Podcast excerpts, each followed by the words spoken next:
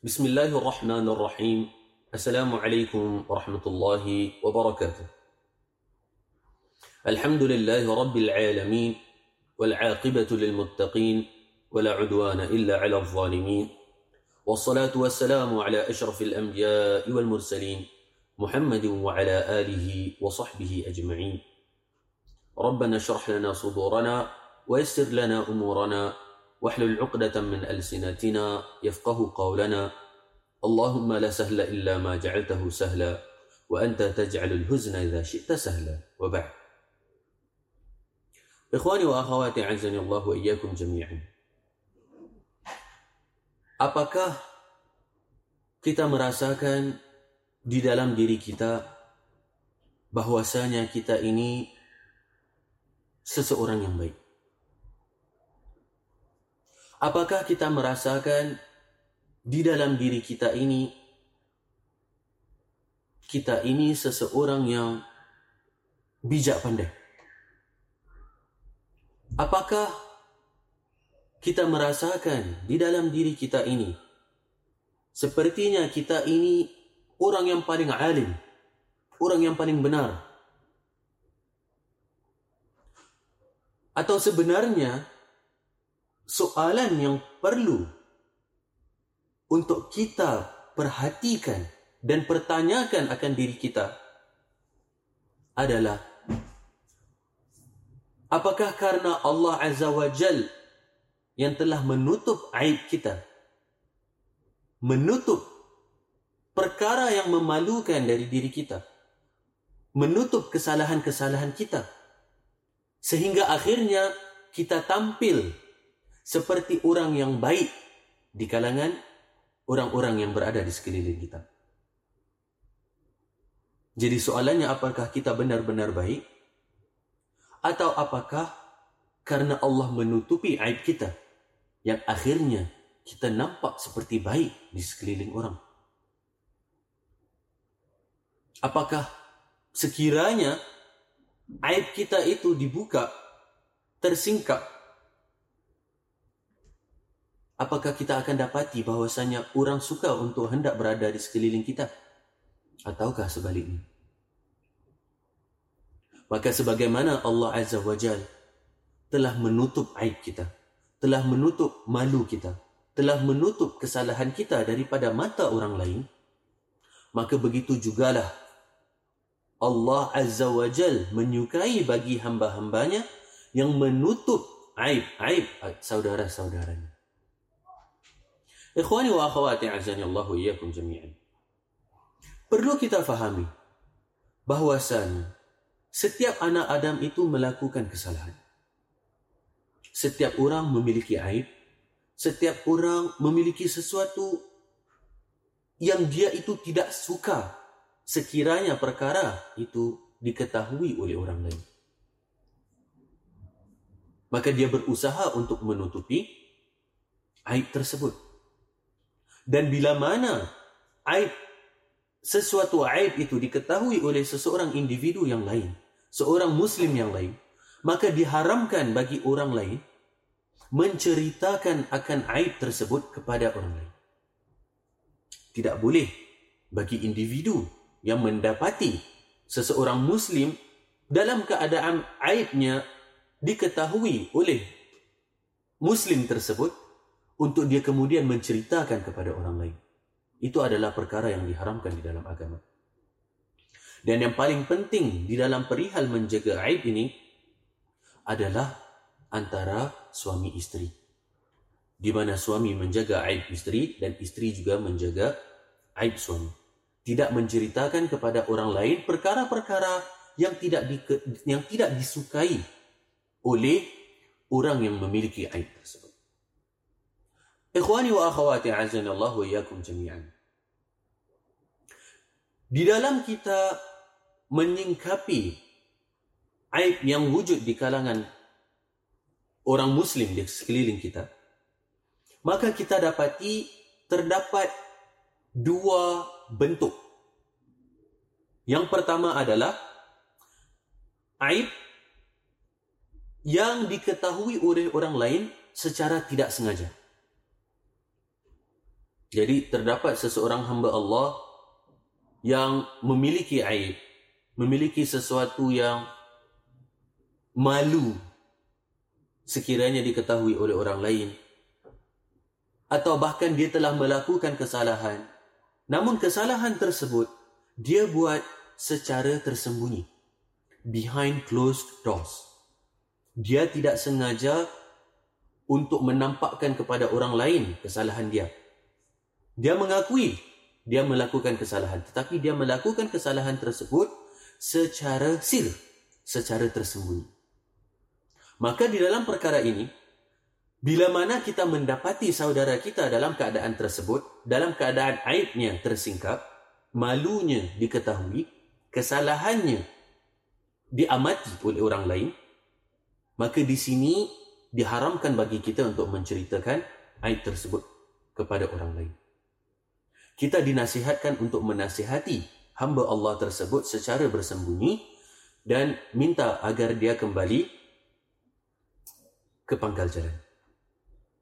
Bila mana aib itu tersembunyi, maka seperti yang kita katakan, tidak boleh untuk kita ceritakan.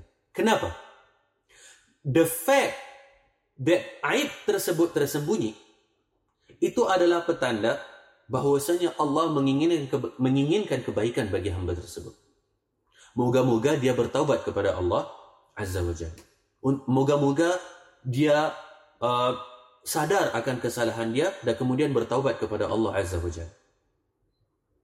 Maka diharamkan bagi kita untuk menceritakan perkara aib kepada orang lain.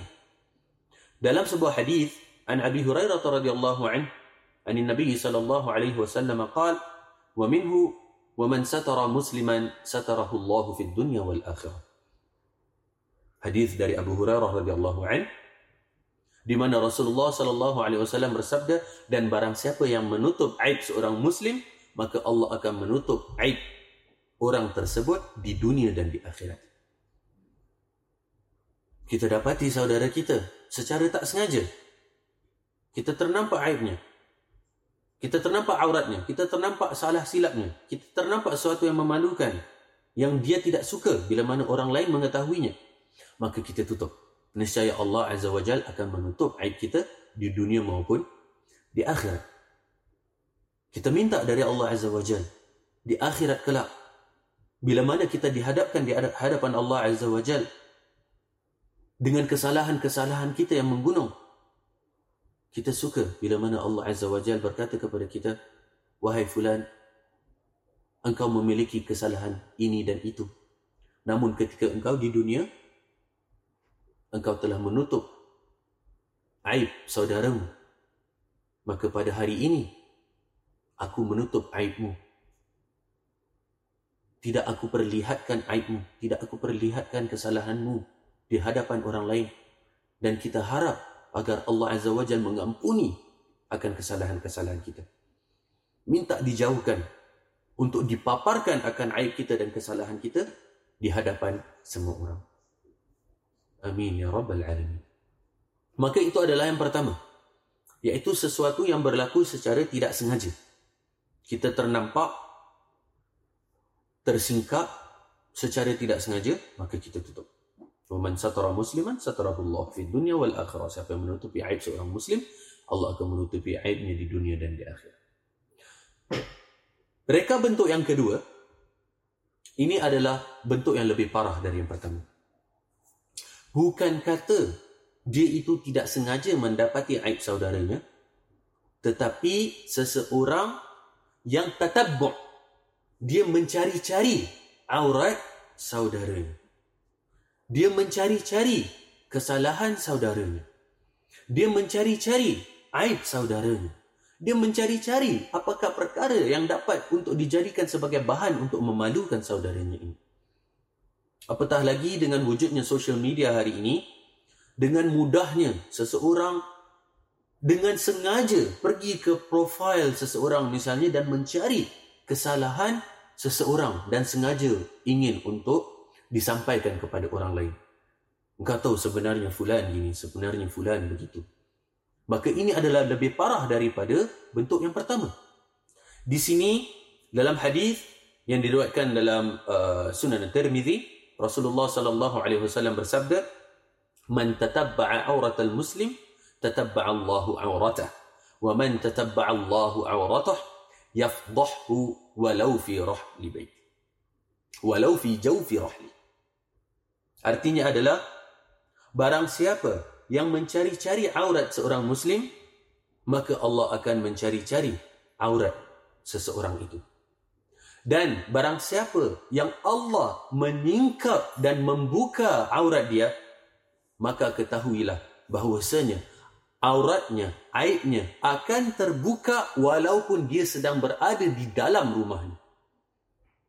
Walaupun dia dalam at the comfort of his own home, tersembunyi daripada semua mata manusia, tetapi jikalau dia itu seseorang yang suka untuk mencari aib orang lain, suka untuk mencari kesalahan orang lain, suka untuk exploit kesalahan dan aib orang lain, perkara yang memalukan kepada orang lain, maka Allah akan membuka aib dia walaupun dia tersembunyi di dalam rumahnya. Nauzubillah min dzalik. Kita minta agar dijauhkan daripada sifat yang buruk ini. Ikhwani wa akhwati azani Allah wa iyyakum jami'an.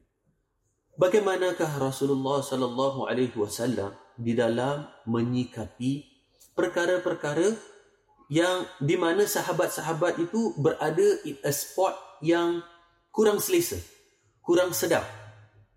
Perkara yang uh, mereka itu sepertinya di dalam keadaan yang tidak suka sekiranya diketahui oleh orang lain. Bagaimanakah Rasul sallallahu alaihi wasallam menyikapi perkara tersebut? baginda sallallahu alaihi wasallam selalunya mengungkapkan dengan mengatakan ma balu aqwamin yaquluna kadza atau yaf'aluna kadza apa halnya lah seseorang ini sebuah kaum ni yang mengatakan ini yang mengatakan itu atau melakukan ini atau melakukan itu? Rasulullah sallallahu alaihi wasallam tidak pernah specify specifically point out a name mengatakan fulan melakukan ini atau mengatakan itu. La. Tetapi Rasulullah mengatakan apalah apa halnya orang ni melakukan ini, melakukan itu. Kaum ini melakukan ini, melakukan itu tanpa menamakan individu tersebut. Tanpa menamakan individu tersebut. Ikhwani wa akhwati azanallahu iyakum jami'an. Kita berharap dan berdoa daripada Allah Azza wa Jal agar aib kita, aurat kita, perkara yang malu, salah kita senantiasa ditutupi oleh Allah Azza wa Jalla. Minta agar aib kita tidak tersingkap dan disebarluaskan oleh orang-orang yang tidak bertanggungjawab kepada orang lain. Kita harus senantiasa berdoa dengan doa yang telah diajarkan oleh Nabi sallallahu alaihi wasallam di mana Rasulullah sallallahu alaihi wasallam mengajarkan untuk kita senantiasa berdoa. Allahumma inni as'aluka al-afiyata fid dunya wal akhirah. Allahumma inni as'aluka al-'afwa wal 'afiyata fi dini wa dunyaya wa ahli wa mali. Allahumma astur 'awrati wa amin raw'ati. Allahumma ihfazni min bayni yaday wa min khalfi wa an yamini wa an shimali wa min fawqi wa a'udhu bi'azamatika an ughtala min tahti. Sekian dari Ana. Semoga perkongsian yang sedikit ini menjadi manfaat bagi kita untuk sama-sama kita mengaplikasikan dan kita praktikkan bagaimana untuk kita menutup kesalahan di antara kita.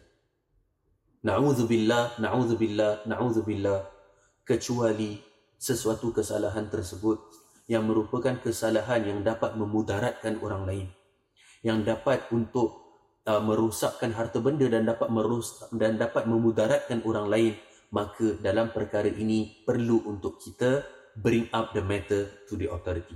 Perlu untuk kita sampaikan kepada mereka yang memiliki kuasa di atas kita.